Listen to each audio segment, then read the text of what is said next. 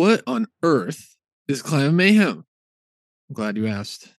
One day, Ty Wolf Jones and I were talking about some of the biggest, hairiest problems on Earth and came up with a hypothesis we wanted to test.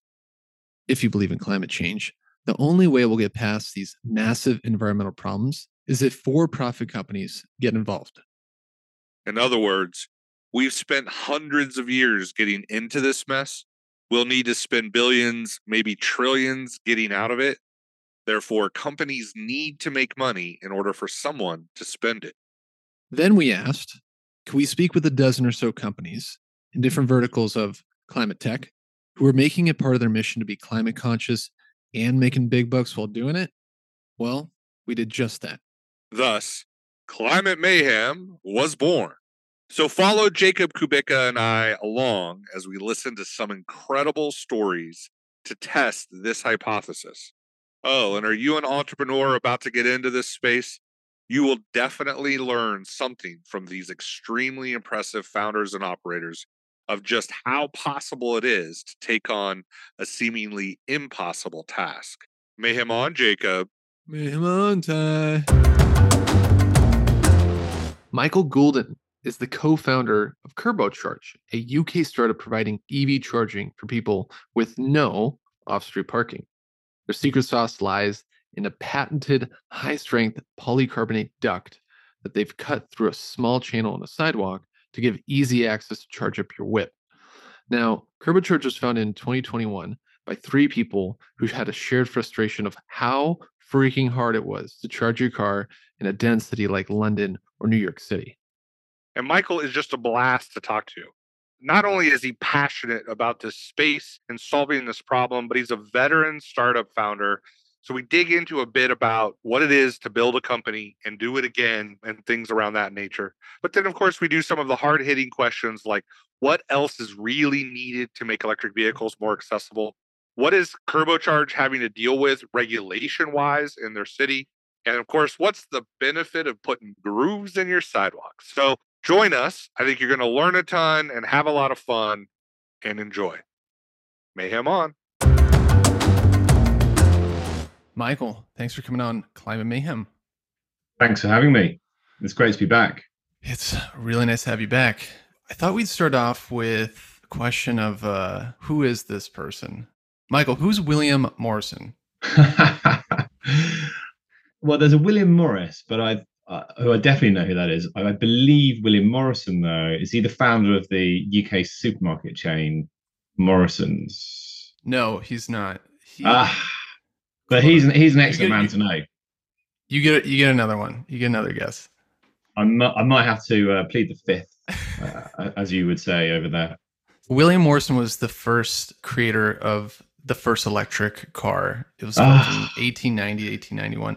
Ah, I, should, I should know that. I pulled it from the Kerbo Charge Twitter, so I didn't. Mean, I mean, I didn't mean to stump you, uh, but I guess to to tell a little more about this car he made, it was the six-passenger wagon capable of reaching 23 kilometers per hour, so modest speed, only 14 miles per hour.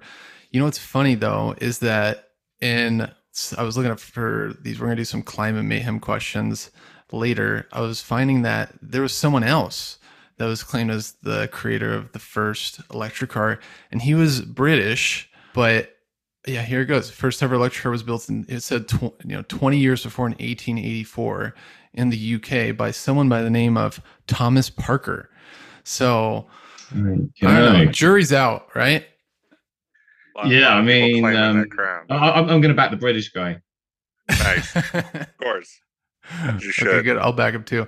Well, Michael, last time we had you on the show, we were talking about uh, Pinga and and it was uh, at the end of the journey there. Where did that end, by the way? I think you had mentioned that Pinga got acquired. Is that right? Yeah, we got acquired by a company called Beelivery, which is a national competitor in the UK, and that that happened in January this year. So it was an amazing feeling to but it's real mixed feelings like um we, we, we wanted the acquisition to happen uh that that took a long time Mm. but on the other hand when we the very final Pinga delivery happened which was for a packet of cigarettes Wow. um, we watched that go through before it went over to the new company that that that was Bittersweet. quite quite a sad feeling. And uh, actually, that customer called us because she Oh, wanted wow. to change it. Yeah, just just completely coincidentally because um, she wanted to change her order.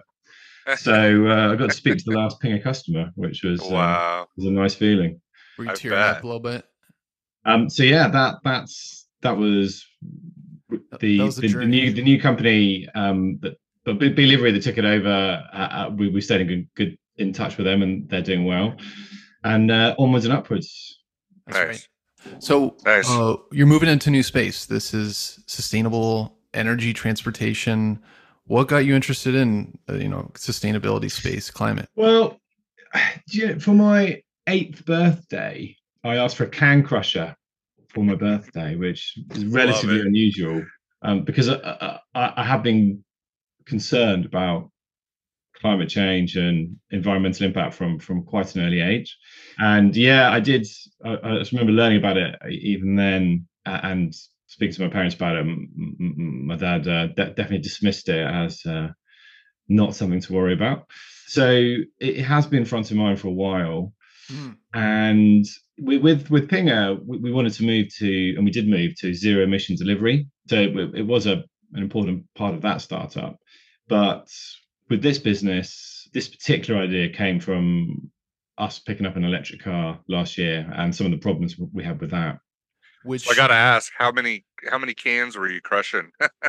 how, Quite quite a few. I- was it like a house, mountable one that went up on the wall? Were you able to You, mount yeah, it? it's an, it's an exterior one, Nice. and uh, it's a very efficient machine. I mean, it's an, it's an Oh, excellent right? machine. Yeah, yeah. They're so, simple and they're powerful. I we have one, and I have two boys. Yeah. But then all of a sudden, people stopped kind of doing the whole crush. They're doing like these half crushes, Yeah. these fast crushes. You know, Yeah. like, come on, Yeah, yeah, guys. yeah, yeah. No, it's We very gotta do this. satisfying. Extremely It is. satisfying. I agree. I agree. and people who are can crushers, they're pretty passionate can crushers. Yeah, exactly. exactly. You have to be. They're, they're into it- it. They're like they're into teaching other people how Yeah. to do it, and that they. But should it's it's it's a very physical activity. So Yeah. you got you got to put a lot of energy into it. Yeah. And so at, at eight, though, you were in. You were thinking about the environment, and you were thinking crushing cans is going to be a way to help it. How how is that connection made? It wasn't a direct contributor to. Well, actually, I think that's harsh actually because otherwise, and then those recycling was still a relatively new thing. Yeah, Yeah, um, sure. and so those cans would have gone to landfill uh, otherwise. So there, there, there was a little bit of CO2 reduction right there Yeah, by yeah. recycling instead of manufacture. So first Mhm. introduction was recycling. If I recycle this, then I'm helping. Uh, uh, yeah, that's awesome. Yeah, And what you said, you mentioned you got an EV. Which EV do you have? we, we had a, an old banger. We had a, a 20 year old Golf, and they changed, Oh, wow. they introduced a new. Yeah, it was um, pride and joy. It, it, it uh, had a lot of stories to tell. Yeah. But it's the mayor of London introduced a low emission zone, which which which made the car illegal. so I, uh, I actually, I actually, speaking of crushing, I did, I, I took it to be crushed. I thought I could have sold it for a few hundred pounds, but I thought the right thing to do was get it off the road. So I took it down to the local scrappers yard, which was was quite sad to see it get towed away. And uh, and then we, we got a, a VW ID4. Oh, those are so Yeah. cool. Yeah. Yeah, They we're look just like the starting to hear about those in the state. Yeah, right? Yeah, that it, it- yeah, it's a great car, and because of the diesel Mhm. gate scandal Yeah, in the was big. US, there was a there's a deal so that if, if you buy one of those, you get unlimited free charging for three years or, or something. So, Uh, and in the US, you get the uh, seat massager, which we don't get in the UK. so, quite jealous of that. wow, wow. It doesn't Don't with have a that can in crusher. no can. It doesn't have a can crusher, I'm afraid. No, Yeah. you, yeah, that's that's an extra. That's an optional extra. Yeah. Maybe that could be on the side of the curb out charge. Little- little- little- next to, right next to it. I like it. it. Very cool. And so we're toying with this question. Has climate change affected your life so far, if at all, and, and how so? So physically, on a day-to-day basis, you know, I'd be lying if I said it, it had that much. I live in England. Uh, although although temperatures are going up, it's Mm. it's although we had as you may have seen we had a big heat wave this year. Temperature got over Mhm. 40 degrees for the first time, which was pretty uncomfortable because Wow. no one here has has aircon. But I think the the true impact is just uh, is is the is anxiety. Yeah. um, and the feeling of this thing being out of control. And I've got two young children, and what, what's the impact on them? Uh, and the sort of, what's the impact going to be of people that do live in really hot places n- near the equator, and Right. the, the, the concern about the, the need for mass migration. So and food security. So yeah, that that's it. It's, it's a mental impact rather than a physical one. Yeah, I think that's I think that's common, right? The people that care, it's this it's this, you know, being able to think down the down the road a bit and start to think and worry, you know, at the end of the day when start to worry. So you get to this electric vehicle, you're you're parking it, I'm assuming at your place. And what happens then? Is this is this where the idea starts to pop up? Uh, How, what is the Kerbo Charge or origin story at this Yeah, point? sure. So yeah, we get delivery. We live on a terraced street with no off-street parking, um, and that for about forty percent of the UK are in that position. And uh, we start looking at how to charge. So we- we've got two options: uh, one trailer cable over the pavement, and risk a personal injury claim. Um, that yeah. so, so yeah, uh, it hasn't happened yet, but it, I think it's only a matter of time before there'll be quite a high-profile case uh, Yeah. in the UK. Or two, use a public charge point. point, and that there's one just around the corner. So we started using that, and the, the big issue is well, it's, it's inconvenient because you've got to drive to it, walk back, then walk back, get the, get the car, and then drive back again, and it might not be available. But the, the big issue is cost. And the cheapest public charge points here in, in London are, are 38p per kilowatt hour. At home, you That's can charge for 38 eight point, pounds. about 8p. Wow. So the difference is uh, around about 23 pounds per charge, or over a thousand a year. So that that's quite a difference in price. And every time you use one of those public charge points, it's it's annoying Mm, because you just know you're paying more than you need to, and that's where you see as you walk around town. And I can, I you, you check out our Instagram, you can see some amusing pictures of uh, innovative Yeah. charging. People putting cables down, charging cables down drain pipes, uh, over trees, any way they can to to try and charge at home. So that that's the problem that we're, we're trying trying to solve. How did you figure out like i mean you started to do this pricing analysis right? I mean were you just kind of you guys have did you know what the special charges were you needed and how much it might take and you just did the math? Is it simple that that's simple? Or are you guys you know is there some other yeah no it's it's pretty i mean i'm quite a frugal person. I just like to i do i do watch what i'm i'm spending money on and yeah it's it, it's quite easy it's really straightforward to work out. But when you when you charge publicly you know you'll get your bill at the end you, you'll see what it is and you can see what it is at home. So yeah it, it's it's it's it's not tricky. Basically you just you just multiply the simple way is just multiply the the capacity of the battery by the cost per kilowatt hour and uh, Got it. You're good to go. You're able to figure that. But it's not just the charger. You're not you guys aren't just creating a charger here. What else is part of this product? You mentioned laying a cable across the the sidewalk right right. So so the, yeah so the problem to, to solve is how to charge your car if you don't have off, off-street parking. And then the product we're working on is a system. It's a three-part system. So it's a wall-mounted charger that goes on the front of your house. And then we've been working on a polymer channel with a self-closing lid that goes into the pavement outside your house so you, you cut a, a shallow channel this polymer channel goes in and when you want to charge, you lift the lid of your channel, drop your cable in, and then connect it to your car. Sounds simple, but the, the design requirement is that it needs to withstand the, the pressure of a 100 kilogram person wearing a high heel. And right Right. uh, which is just, just a lot. It's a lot more than a vehicle driving over it in terms of Yeah. pressure. And uh, must have a, a reliable self-closing lid without any springs or magnets. So we developed this living hinge concept. So that goes in, uh, and you've got to have the council, the local authority on board to put it in. And then the last part is the the Kerbo Charge app that lets you charge off peak, but lets you share your supply with neighbors when you're not using the product. And so the idea is that you have three or four of these installed on a terrace street. You've got a hyperlocal sharing product. Might bring some memories back of Pinga. Um, Yeah. for every- everyone in that street to be able to charge easily because when you charge, you want to charge on your own road. You know, you don't want your car too Yeah. far away. you just want to- And so the the big picture is creating a national charging infrastructure from domestic supplies. That's the that's the big Wow. picture of where we're trying to get to. Yeah, that that's super interesting. I mean, so here locally in the Pacific Northwest, there's a startup blog called GeekWire, and they just recently, uh, you're making me think of the story that they just wrote about a gentleman and his son driving from LA to Seattle for a Mhm. baseball game. He decided to do it on his electric vehicle Yeah. and just do the whole experience, right? And of course, I mean, that's about, you know, 1100, 1200 miles. Usually you'll do it in a day and a half. You can power through, but not with your kid, right? So he, it's a day and a Mhm. half trip.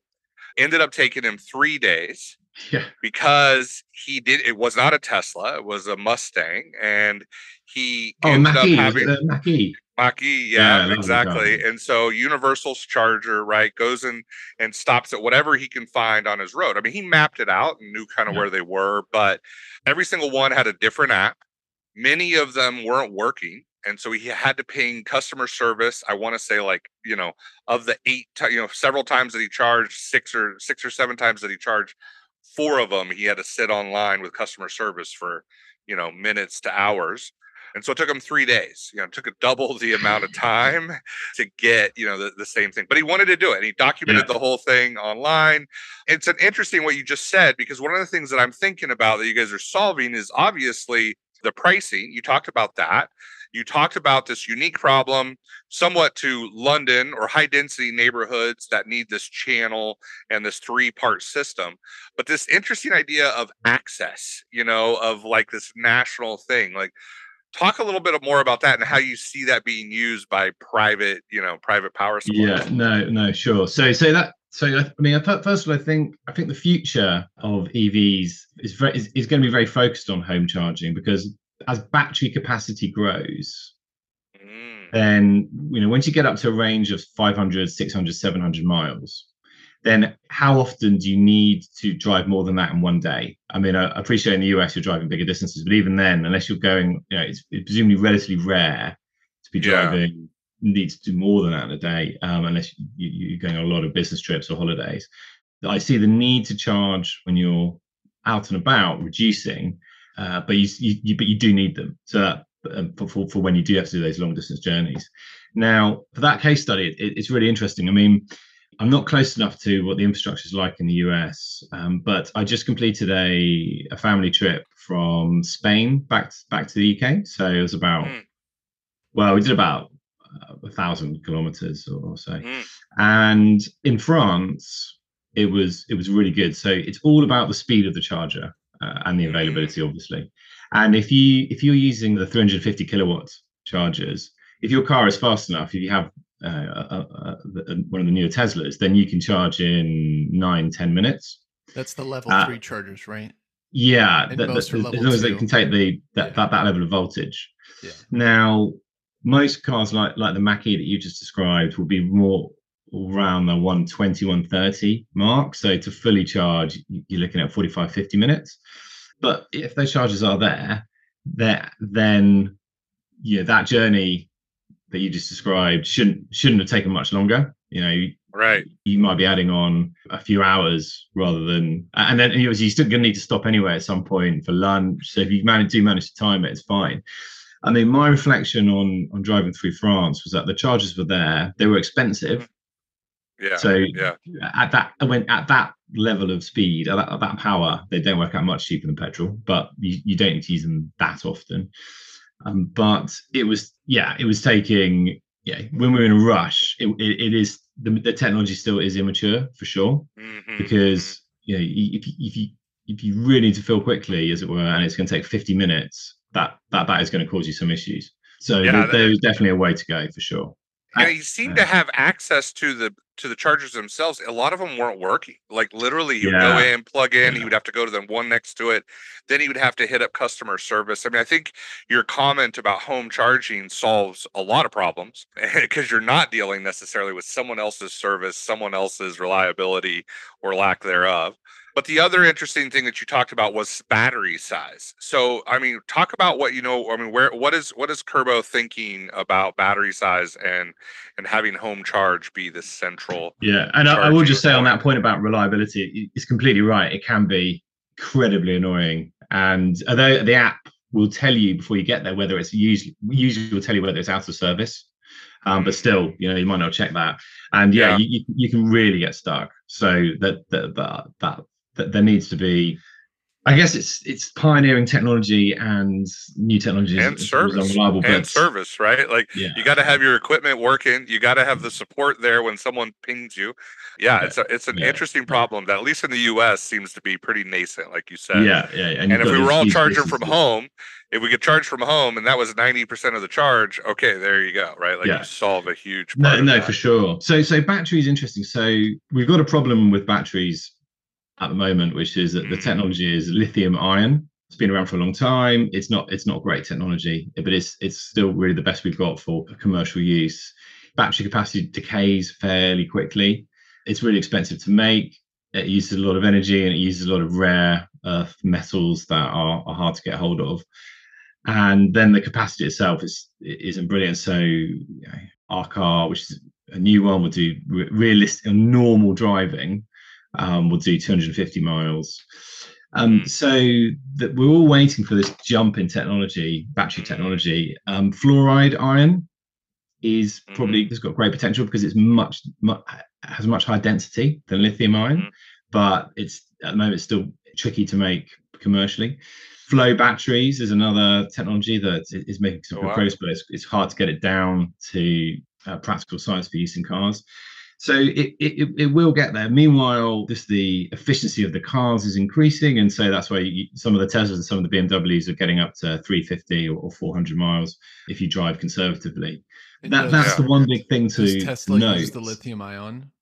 Yeah, they're still the lithium ion, all, all the lithium Okay. ion. One thing that that they don't tell you when you're buying the car to get the stated range on an electric car, you need to drive at no more than 60 miles an hour. um, There's always no conditions. There's always terms and conditions. yeah, Yeah. which No AC. No AC. No no radio on. Don't turn your radio on. yeah, yeah, yeah, yeah, yeah, exactly. So, so yeah, so it's it's when that jump happens commercially, then it will make things a lot easier. So talk about how you guys are thinking about this kind of I love this concept of the neighborhood, you know, sharing of the market, but then this other world of highway accessibility or long range accessibility. Do they play together? Is there a turbocharged model where you roll out neighborhoods and maybe someone pulls into a neighborhood instead of to instead of a charging station? Uh, I don't think so because this is all sort of slightly geeky, techie chat. But Yeah. most homes in the UK they'll only go to seven kilowatts, which is pretty slow. So that's sort of a six to eight hour charging time. Got Um, it. And so it, it really suits you're at home and the car's charging overnight. But if you are on the move, and all, if, if you're on the move traveling some distances, you want to use the high speed chargers. So, but at the moment, you've got this network of chargers in the UK and probably in the US where you've got these sort of slowish chargers like 50 kilowatts, 12 and a half Mm. kilowatts that are not really any use to anybody unless you're going to be there for several hours. So the future is, I think, home charging, batteries at 500 mile range, and then a network of expensive to use but very high speed chargers, the 350 kilowatt plus. Essentially, all, all you need is a, I think, as a as a driver is to be able to uh, fully charge in under 10 minutes. Yeah, that that's generally going to be fine, right? I mean, it takes what Yeah. three or four minutes to fill up with petrol or gas, yeah, say Right. and and we're almost there at that and that so that, that, that i think that's that's the future uh, and then and then you can just just dispense with lots of petrol stations that you don't need because they don't need that many charges because there's something like Right. five six thousand of them in the uk um, and you can dispense with a lot of these medium lowish speed neighborhood charges Yeah. and turn it into turn it into parks there you go. Yeah. I like it. we, so we didn't really think about this ahead of time, but you're making me think of kind of what Tesla's building, at least here in the United States, is feels like a little bit more of a walled garden, right? Where Yeah. their chargers work with their vehicles. Obviously, Kerbo Charge is working with every vehicle. Do you work with Teslas? It kind of work is the plan to have it work with all vehicles? Yeah, so there's a standard charging cable called the Type 2 cable that's pretty much universal now uh, with all EVs. So so yeah, so that that that's that's what we enable. The Tesla chargers, I believe they are actually compatible with most EVs. It's just that they they, they have them turned off um, and only have them available for Tesla owners. But they are changing that, or at least they're experimenting with it. So in the Netherlands, they've made them available for for general use as a as an experiment. And I'm amazed they've not done that because it's just such a, a big revenue stream. Uh, obviously, I was thinking. Yeah. yeah, I guess it's always been like the deal for a Tesla owners that you get this Yeah. access, this part, part of the package and, and the exclusivity of it. But um, yeah, as long as the avail- as long as you still the availability is okay, then I, I, I, I, I think that's where they'll go. Yeah. I also have been thinking about, you know, as you talk about this, like charging while you're parking with the battery size at the right place, you know, it makes me think about fleets, right? Mm. Like big commercial vehicles. I know we're probably, you know, some of them, you know, buses here in the United States are starting to go electric, but not a lot of other work vehicles. But you could imagine fleets being parked overnight on a huge lot. Have you guys explored this at all? Is there any extensions and thoughts of the Yeah. bigger, bigger, broader commercial market? Yeah, sure. Well, bus. Let's start with buses first of all, Mm. because the opportunity there is wire is wireless charging. Oh, So interesting. Yeah. So if you think a bus is is out driving, could be eight hours, ten hours a Mhm. day. You're talking about city. You're talking about city buses. Um, Yeah. So batteries will be huge. So you're not going to have enough time to stop and, and plug in for for an hour or two during the day.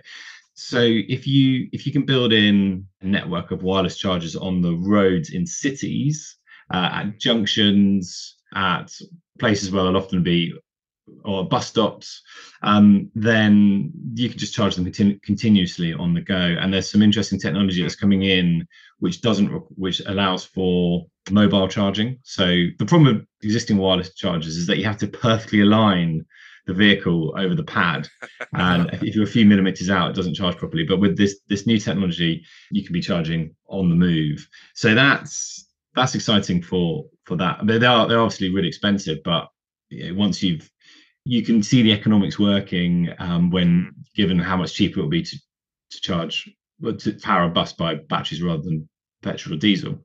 Yeah. Now, fleets is interesting, and I think possibly the opportunity there is is uh, is modular a modular battery system. So if you've got a depot, then if and you might have seen these. Uh, there's a video I can share where they've got a car, it comes in, and then a robot just takes out the battery and puts a new one in from like a from a power bank. And that, if you've got a lot of them, then that's actually pretty practical because otherwise you've got to you have a lot of chargers for if you've got a fleet of Right, you know, 100 right. vehicles you've got to yeah that that's the, the chargers are expensive you've got to Yeah.